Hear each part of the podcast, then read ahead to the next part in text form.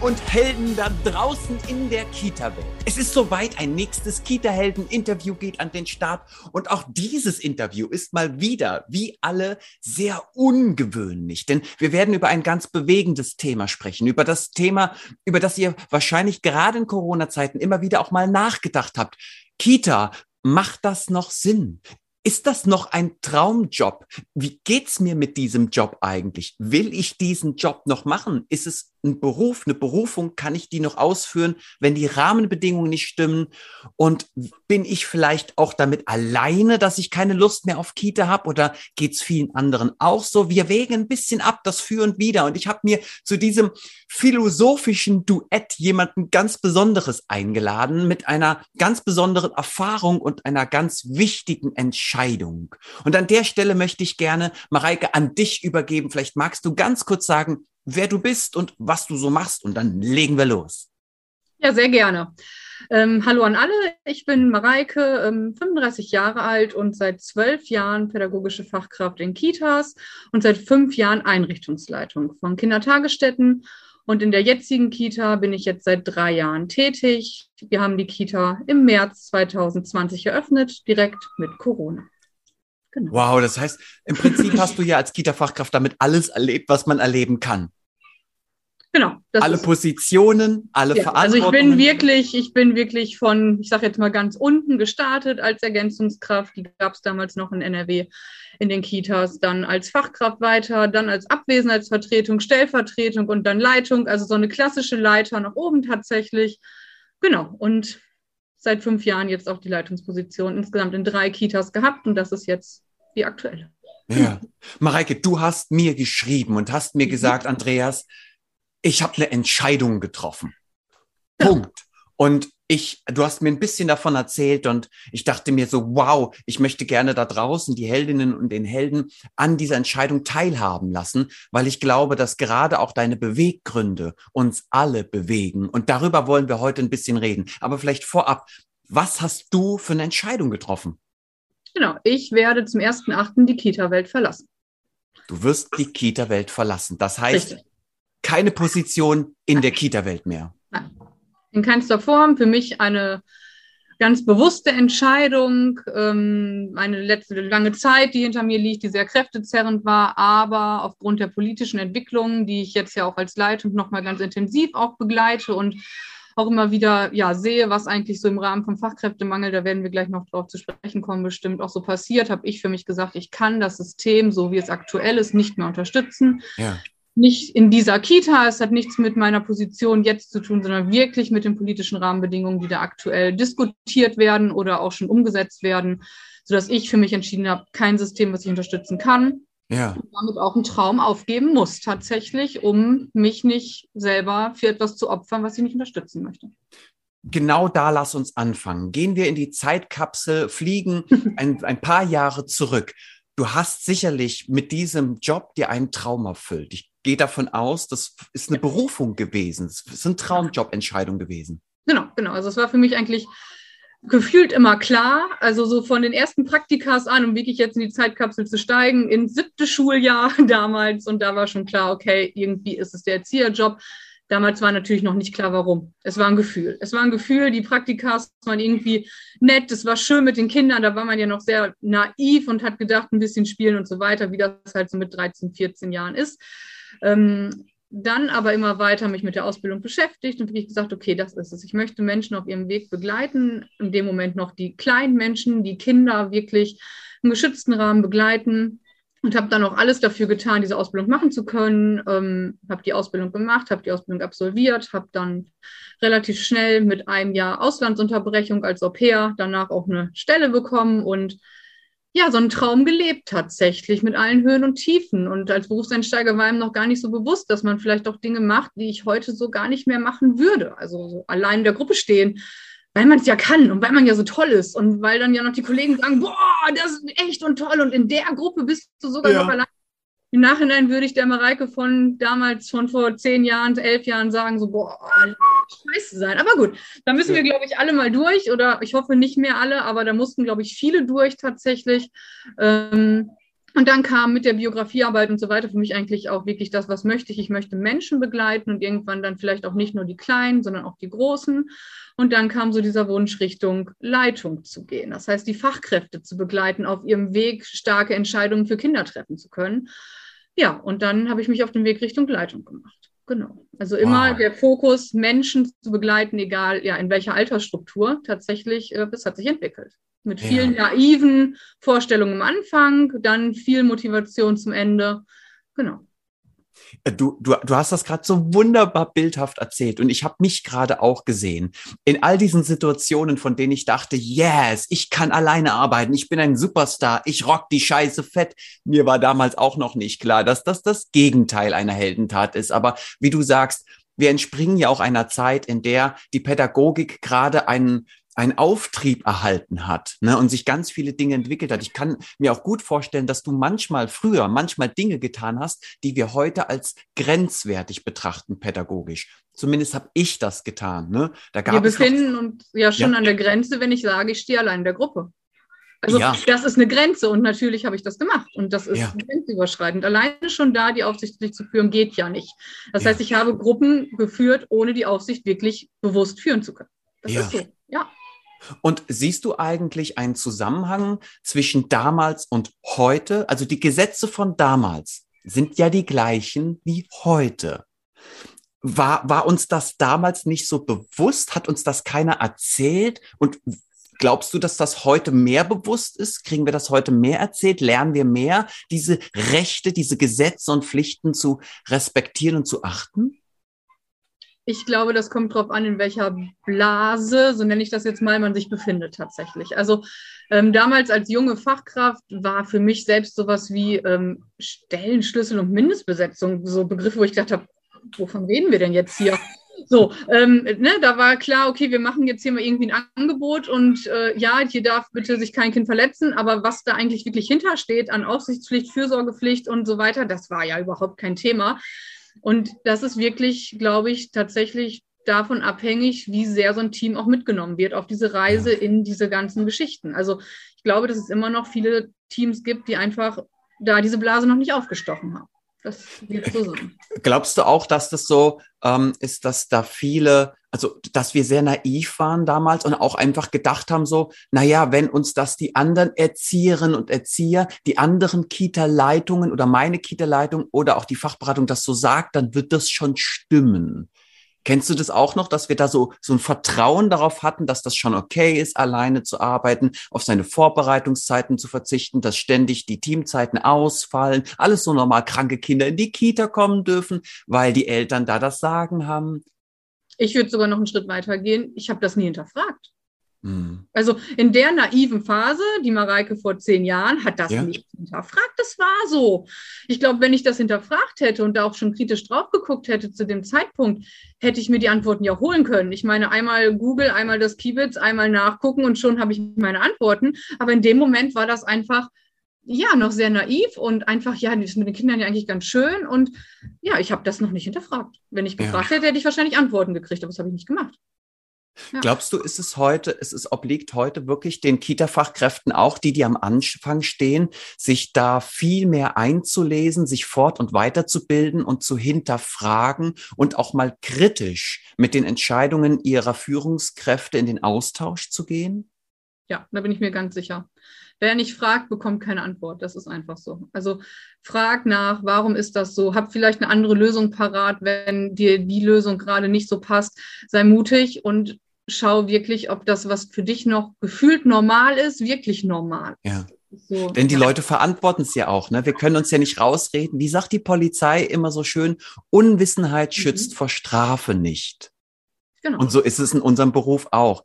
Also die Naivität, die wir damals hatten, Mareike, aus der haben wir gelernt, aber die war natürlich auch gefährlich für alle Betreffenden. Die war gefährlich für die Kinder, gefährlich für unsere Kolleginnen, gefährlich für das Team. Ne? Es war so ein bisschen wie Glücksspiel. Wir waren naiv und haben gedacht, das ist schon so richtig.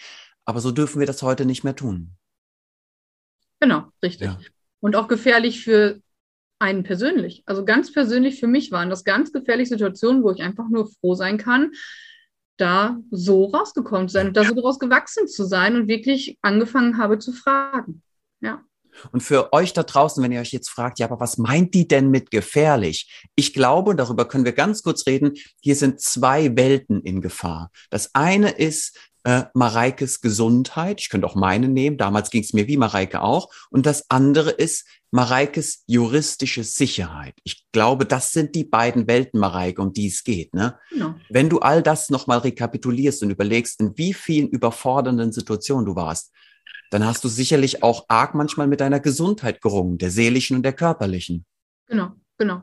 Also in dem Fall vor allen Dingen auch die seelische Gesundheit und immer dieser Gedankengang. Zum Glück ist nie einem Kind wirklich was passiert. Also ich, ich will mir nicht ausmalen, was, wie es Fachkräften geht, denen wirklich mal eine gravierende Situation passiert und die dann alleine irgendwo gestanden haben. Und ich will da keine Absicht unterstellen oder sonst was. Das ist immer noch das Nicht-Hinterfragen, das Nicht-Wissen ja, und die Strafe ja. wird trotzdem folgen, du hast es eben gesagt. Ja.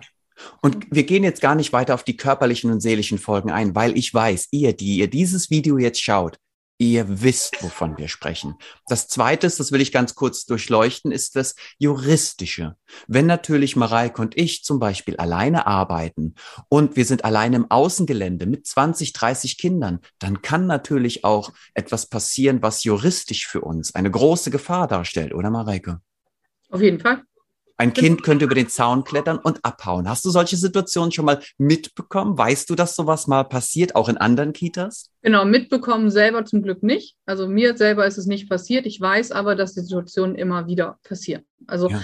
meist in irgendwelchen Austauschen mit Kita-Fachkräften und so weiter. Es ist ja auch nicht nur in der kleinen Welt hier, sondern in Foren und so weiter. Man ist ja einfach vernetzt und tauscht sich aus. Oder ich bin vernetzt und tausche mich aus. Und da ist das immer wieder Thema. Ne? Ja. Dass da, oder Verletzungen, wo man nachher nicht mehr weiß, wo das herkommt. Ein Kind ja. kommt mit einer Wunde, mit einer blutenden Verletzung und man hinterfragt, äh, was ist denn da passiert und den Eltern auch nicht sagen zu können, was da passiert ist. Ich glaube, das ist in, ganz oft doch noch Alltag tatsächlich. Ja. Und Mareike, äh, korrigier mich bitte, wenn du das anders siehst. Ich glaube, ähm, wir beide hatten Glück, weil wir aus einer anderen Zeit stammen und in einer anderen Zeit begonnen haben und in dieser Zeit die Eltern noch anders informiert, noch anders drauf waren. Die Eltern haben nicht sofort Anzeige erstattet, wenn ein Kind sich den Arm in der Kita gebrochen hat oder eine Kopfwunde hatte oder sich halt einfach das Knie aufgeschürft hat oder tatsächlich mal abgehauen ist und zu Hause geklingelt hat. Da sind die Eltern noch nicht sofort amok gelaufen damals. Heute haben wir andere Eltern, sensiblere, aufgeklärtere, Eltern, die genau hingucken und die empört sind wenn das Kind in Gefahr gerät. Oder wie würdest du das sehen, Mareike? Das ist genau so, aber das ist auch zu Recht. Das ist genau das Hinterfragen, was ich damals als Fachkraft nicht gemacht habe, haben damals vielleicht die Eltern auch noch nicht gemacht und heute ja. hinterfragen die Eltern genauso wie ich als Fachkraft oder Kita-Leitung hinterfrage. Ja, das heißt, diesen Faktor, Leute, den wir damals hatten, Mareike und ich, den Glücksfaktor, dass die Eltern da noch nicht so aufgeklärt und noch nicht so, ja, ähm, energisch waren, was die Sicherheit ihres Kindes anging, den habt ihr meistens nicht mehr. Wenn ihr das macht, was wir damals getan haben und euch dann was passiert und uns sind ja auch Dinge passiert, dann werdet ihr wahrscheinlich dieses Glück nicht mehr haben und die Eltern werden euch, und Mareike sagt es so schön, zu Recht anzeigen, wenn ihr die Bundesgesetze, die Kinderrechte oder den Bildungsauftrag verletzt. Mareike, lass uns jetzt mal zu dem kommen, was dich bewogen hat, zu gehen. Lass uns mal schauen, was ist da genau passiert, wo du gemerkt hast, so Leute, jetzt reicht's. Bei aller Liebe zu diesem Beruf. So will, so will ich das nicht mehr machen. Das tut mir weh, das geht mir zu nah, das macht mich kaputt, das bringt mich in eine Situation, in der ich nicht sein will. Womit hat es begonnen? Genau, begonnen, also ich glaube wirklich, mir in meinem ganz persönlichen Fall hat die Corona-Pandemie das Bein gebrochen. Ähm, die Rahmenbedingungen waren vorher schon schlecht und die Pandemie hat vieles aufgedeckt tatsächlich, vieles spürbar und merkbar gemacht. Aber mir hat die Corona-Pandemie mit den Rahmenbedingungen in der Pandemie und dem vielen Hin und Her auch von der Bildungspolitik NRW wirklich, wirklich das Bein gebrochen. Also es hat wir haben die Kita eröffnet, schon mit einem Eröffnungsverzug damals. Wir hatten vorher eine Übergangslösung. Das sind natürlich alles schon sehr kräftezerrende Situationen, wenn man in Provisorien arbeiten muss, wenn Eltern auf Betreuungsplätze warten, zu Recht auf Betreuungsplätze warten, wenn dann verzögerte Bauverzögerungen kommen, verzögerte Eröffnungen und so weiter. Dann haben wir endlich eröffnet Und ich habe diese Kita mit ganz viel Visionen und Vorstellungen eröffnet. Also ich sehe mich jetzt noch, wie ich hier mit meiner damaligen Kollegin über diese Baustelle gelaufen bin und wir in diesem Grundriss, Grundmauern standen und ich gesagt habe, und das ist mein Büro und das ist die Turnhalle und wow, Wahnsinn. Und dann angefangen habe, Konzeptionen zu schreiben und gesagt habe, okay, und das sind unsere Notfallpläne und so machen wir das. Und ganz viel auf dem Papier und im Kopf und in dieser Bubble über mir, ähm, ja, so gesprüht vor Ideen, Visionen und Motivation. Und dann haben wir hier dann wirklich eröffnet und es war eingerichtet und es war schick und es war schön und die Räumlichkeiten bieten viele, viele Möglichkeiten bei uns. Und dann sind wir eine Woche hier, gerade mit den ersten Eingewöhnungen angefangen, die wir natürlich auch sukzessiv gestaltet haben und nicht alle gleichzeitig aufgenommen haben. Und dann kommt, die Kitas werden alle geschlossen, es gibt Corona. Und das hat erstmal so, okay, was heißt das jetzt für uns? Und dann ging das weiter mit Notgruppen, Notbetreuung, nur systemrelevante Familien. Und damals ging es schon los, dass diese Erziehungspartnerschaft zwischen Eltern und Erziehern, die ja noch gar nicht aufgebaut war, weil man ja noch gar kein Vertrauen hatte, logischerweise, ja. direkt schon, ich glaube, diesen ersten kleinen Sprung bekommen hat, weil wir hinterfragen mussten. Wir mussten hinterfragen, das war von der, das war so angegeben. Ja. Was machen Sie denn beruflich? Haben Sie ein Anrecht auf diesen Betreuungsplatz? Und dann waren natürlich damals noch nicht, diese Listen noch nicht ausgearbeitet. Ich meine, klar, das war ganz zu Beginn der Pandemie. Keiner wusste, was ist denn systemrelevant? Und dann musste man kritisch hinterfragen und eigentlich durfte man nicht wirklich betreuen. Und alle hatten natürlich auch Angst und Sorge. Das Virus war neu. Es wurden auch viele Ängste über einfach Medien und so weiter geschürt. Kollegen hatten Ängste, jetzt hier Kinder zu betreuen. Keiner wusste so richtig, wie es weitergeht ja, und das war schon so die erste Phase, die sehr, sehr kräftezerrend war. Dann plötzlich das neue Team, was ich noch gar nicht gefunden hatte, im Homeoffice zu sehen, ähm, Teamsitzungen nicht mehr machen zu dürfen in Präsenz. Ja, das war schon wirklich kräftezerrend, die, alles noch so bei Laune und bei der Stange zu halten, tatsächlich. Mhm, und die Motivation auch bei den Kollegen aufrechtzuerhalten, natürlich, genau. Wow. Ja, ich glaube, da sprichst du vielen aus dem Herzen, vor allen Dingen vielen Kita-Leitungen. Lass uns doch nochmal darauf zurückkommen, gerade wenn es bei Corona ist. Ähm, wir alle wissen ja, in den schwierigsten Momenten des Lebens finden wir heraus, wie resilient wir sind und auf wen wir uns wirklich verlassen können. Mhm. Und Corona war ein schwieriger, ist immer noch ein schwieriger Moment. Und du als Kita-Leitung warst angewiesen auf deine Leute, die Eltern, deine Vorgesetzten und auch die Behörden und die Politiker. Wo hast du gemerkt, dass das für dich nicht passt? Und wir gehen jetzt nicht auf einzelne Menschen oder Positionen, sondern wo hast, an welchen Stellen hast du gemerkt, so, nee, da habe ich mir mehr Verantwortung gewünscht, da habe ich mir mehr Unterstützung, mehr Rückhalt gewünscht, mehr Klarheit, Verbindlichkeit, keine Ahnung. Genau, also als allererstes war es so, dass Veränderungen, egal wann, es wurden, gab ja viele Veränderungen in der Pandemie, grundsätzlich gefühlt Freitagnachmittags auf dem Tisch lag. So, ja, wir haben halt auch mal Feierabend. Und wenn die Freitagabends auf dem Tisch liegen, dann ist man als Kita-Leitung halt trotzdem irgendwie verantwortlich. Und natürlich hat der Träger da auch was aufgefangen, aber trotzdem ist man als Kita-Leitung vor Ort natürlich verantwortlich dafür, dann Eltern und Kollegen auf den Montag einzustimmen. Also Montag dürfen dann plötzlich andere Familien wiederkommen, die am Freitag ja noch nicht kommen durften, aber die Kinder sind ja noch gar nicht eingewöhnt oder nicht mehr eingewöhnt, weil sie eine lange Pause hatten. Und dann in den Kalendern wieder zu gucken, okay, wie können wir sukzessive eingewöhnen? Eltern, aber mit ganz viel Druck natürlich auch. Wir brauchen jetzt aber die Betreuung und wir waren schon so und so lange zu Hause. Und wer hat denn da Anrecht jetzt auf was und wen? Und da hätte einfach eine unglaubliche, also eine Vorlaufzeit zum Planen für Gespräche, um einfach Ängste und Sorgen zu nehmen um ja, Eltern nochmal darüber aufzuklären, wie es weitergeht, einfach unglaublich viel gebracht. Und so war es dann einfach so, dass man als Kita-Leitung oder auch die Fachkräfte vor Ort nun mal die nächstbesten Ansprechpartner waren, wenn Eltern frustriert waren. Das ist so. Ja. Das ist man ist so. Blitzableiter. Genau, ja. man ist der Blitzableiter vor Ort und man kann ja die Bildungspolitiker auch gar nicht greifen. Die sind ja gar nicht greifbar für uns als Fachkräfte nicht greifbar. Ich meine, es gibt den Kita-Fachkräfteverband NRW, wo ich auch Mitglied bin. Trotzdem sind die Politiker so ja nicht greifbar für uns und auch nicht für die Eltern greifbar. Und dann ist ja. die pädagogische Fachkraft oder die Leitung aber greifbar. Ja. Genau. Und da dann immer wieder ja, die Blitze abzuleiten, Unmut aufzufangen, die Emotionen von anderen aufzufangen, die Emotionen der Eltern aufzufangen, die Emotionen des Teams aufzufangen. Irgendwann habe ich gemerkt, okay, es gibt auch noch die eigenen Emotionen. Und die Professionalität hat immer mehr abgebaut tatsächlich. Und ich hatte eine Situation, sehr bildlich, Da kam eine E-Mail mit einer ganz berechtigten Frage von Eltern, nicht mal eine Beschwerde, es kam eine Frage von Eltern, von der Mutter, ganz berechtigt. Und ich saß vom Computer und ich habe angefangen zu weinen. Und da habe ich gemerkt, okay, das war's. Also da war so eine Grenze und es hat sich garantiert hochgeschaukelt über die zwei Jahre. Und in Moment habe ich gemerkt, okay, Mareike, du kannst den Job, so wie du ihn machen willst, gerade tatsächlich nicht mehr ausführen. Ja. Ja, Jetzt sagst du was ganz Wichtiges, Mareike. Wie hat denn deine Seele und dein Körper dich darauf hingewiesen, dass hier was nicht stimmt? Was hast du gemerkt an dir? Also ich glaube, dass ich sehr, sehr stressresistent bin und lange wirklich gar nichts gemerkt habe und dann wirklich dieses Fass so zum Überlaufen gekommen ist. Es ist so, dass ich zum Glück ich nenne das jetzt mal einen Backup-Traum habe. also ich hatte beruflich immer schon ein zweites Standbein, in das ich jetzt einsteigen kann. Und ja. äh, so dass ich dann halt für mich eine Reißleine ziehen konnte und mich jetzt auf meinen zweiten Traum fokussieren kann. Ähm, trotzdem hätte ich, also das war, dieser eine Klickmoment war diese E-Mail und vorher waren wahrscheinlich viele kleine Momente, die ich erstmal ignoriert habe, weil ich ja sehr stark bin. Mhm. So, also in meiner Welt habe ich immer gesagt, ach komm. Und äh, ja, andere schaffen das ja auch und wie man sich dann so über Wasser hält. Und dann kam dieser eine Moment und da war für mich klar, bis hier noch nicht weiter. Ich glaube, dass viele auch über diesen Moment noch hinausgehen tatsächlich. Aber ich habe eigentlich das, die ersten Anzeichen, das war dann so eine Woche, wo es mir wirklich nicht gut ging. Viele schlaflose Nächte, auch Bauchschmerzen tatsächlich nach diesem besagten Moment des Weinens vorm Computer. Ähm, und da habe ich dann auch für mich gesagt, in dieser Woche auch direkt eine Entscheidung getroffen, weil ich diesen Zustand für mich nicht aushalten möchte. Ja.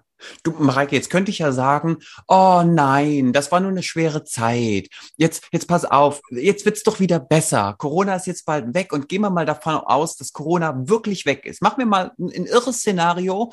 Corona ist ab 2023 weg. Dann könntest du doch wieder in die Kita-Welt gehen. Oder war Corona nur der überlaufende Tropfen? Und sind es klare Rahmenbedingungen, von denen du sagst, so, nee, selbst wenn alles wieder so wird wie vorher, auch vorher waren Dinge, da will ich nicht mehr hin. Und wenn ja, was sind das für Dinge? Genau. Ähm, ich habe es ja eben schon gesagt, mir persönlich wird für mich persönlich war es die Corona-Pandemie, aber die Rahmenbedingungen vorher waren schon nicht gut. Die wurden dadurch jetzt nur noch mehr aufgedeckt und das ist auch so. Ähm, der Fachkraft-Kind-Schlüssel ist ja einfach ein super GAU bei ganzjährlichen Öffnungszeiten. Kollegen haben Urlaub, werden krank und so weiter und plötzlich müssen wieder Gruppen geschlossen werden. Wir haben einen Notfallplan. Wir sind hier sehr gut aufgestellt, was das Ganze angeht. Und trotzdem sind es natürlich immer wieder Gespräche Gespräche, immer wieder Diskussionen, wo man sich im Kreis dreht und die nächsten Krisen kommen ja. Wir haben einen riesengroßen Fachkräftemangel, ja. Ähm, der wird sich zuspitzen. Die Rechtsansprüche werden ausgeweitet auf Grundschulkinder, auf demnächst wahrscheinlich, ich habe es noch nicht gehört, wahrscheinlich ab null so gefühlt. Also was politisch gerade passiert, ist ja eigentlich ein Ausbau eines Systems, das aber keine Fachkräfte hat, die das Ganze tragen können. So. Ja das an allen Ecken genau. Löcher hat, wo das Wasser eindringt. Das Schiff sinkt und es wird genau. immer mehr belastet. Wahnsinn, genau. gell? Genau, genau.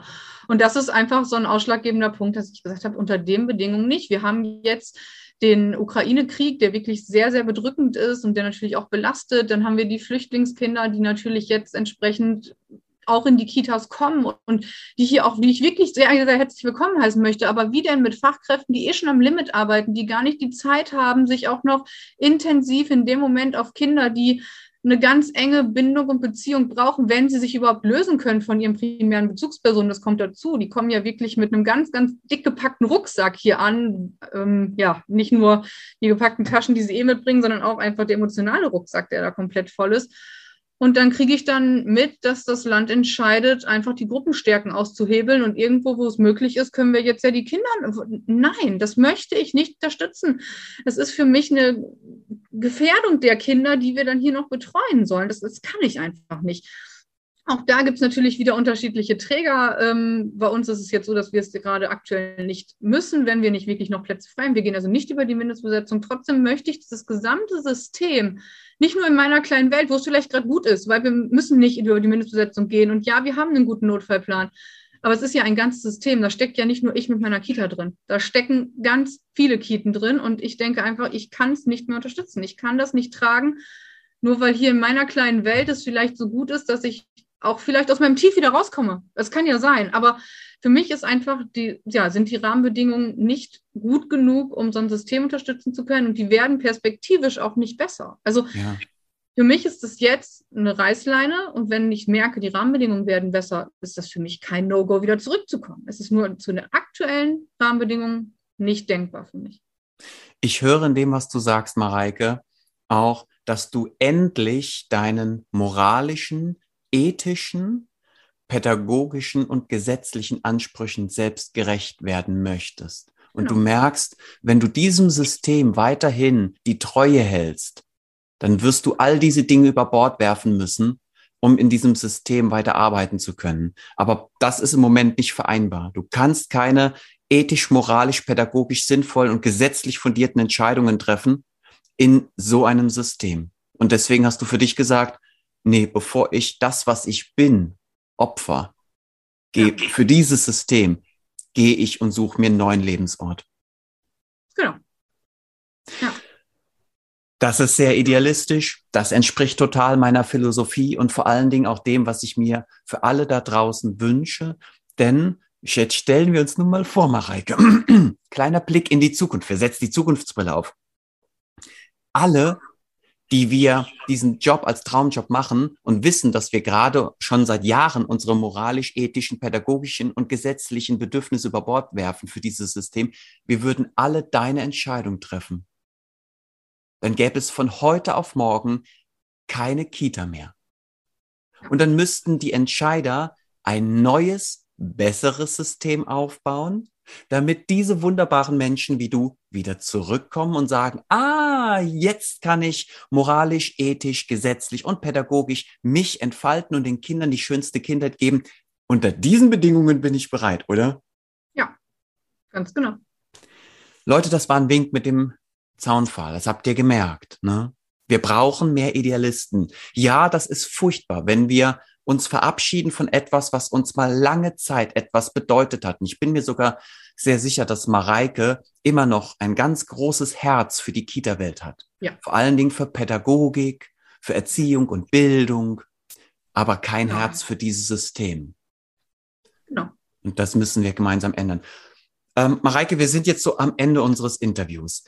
Gibt es noch etwas, was du gerne sagen möchtest? Irgendeine Erkenntnis, die du mit uns teilen willst oder ein Statement, das du hier an der Stelle nochmal platzieren magst? Nee, ich glaube, ich habe eben schon viel gesagt. Fangt an zu hinterfragen. Hinterfragt Systeme. Und wenn es nur im Kleinen ist, fangt an, Fragen zu stellen, fangt an, selber Antworten zu finden, wenn euch die Antworten nicht ausreichen. Und seid mutig. Ich weiß das ist gleich gesagt, weil ich habe den zweiten Traum und ich verlasse nicht die Welt, um irgendwo hinzugehen, wo ich nicht hingehen will. Aber vielleicht schlummert ja in manchen von euch auch noch ein zweiter Traum und der muss erst noch geweckt werden. Wer weiß. Genau. Ich danke dir. Und selbst, ich ergänze noch einmal, und selbst wenn ihr keinen zweiten Traum habt, kein zweites Standbein, überlegt euch nochmal, was ist denn der Preis? Ihr könnt bleiben und ertragen, erleiden, erdulden, akzeptieren und ihr opfert dafür das, was Mareike eben schon mal geklärt hat, nämlich eure moralischen, ethischen, pädagogischen und gesetzlichen Ansprüche und Träume. Und die Frage ist, ist es das wert? ist es das wert, das alles über Bord zu werfen, auch was Mareike gesagt hat, die seelische und körperliche Gesundheit neben der juristischen Sicherheit. Ist es das wert, das alles zu opfern, nur um diesem System zu dienen?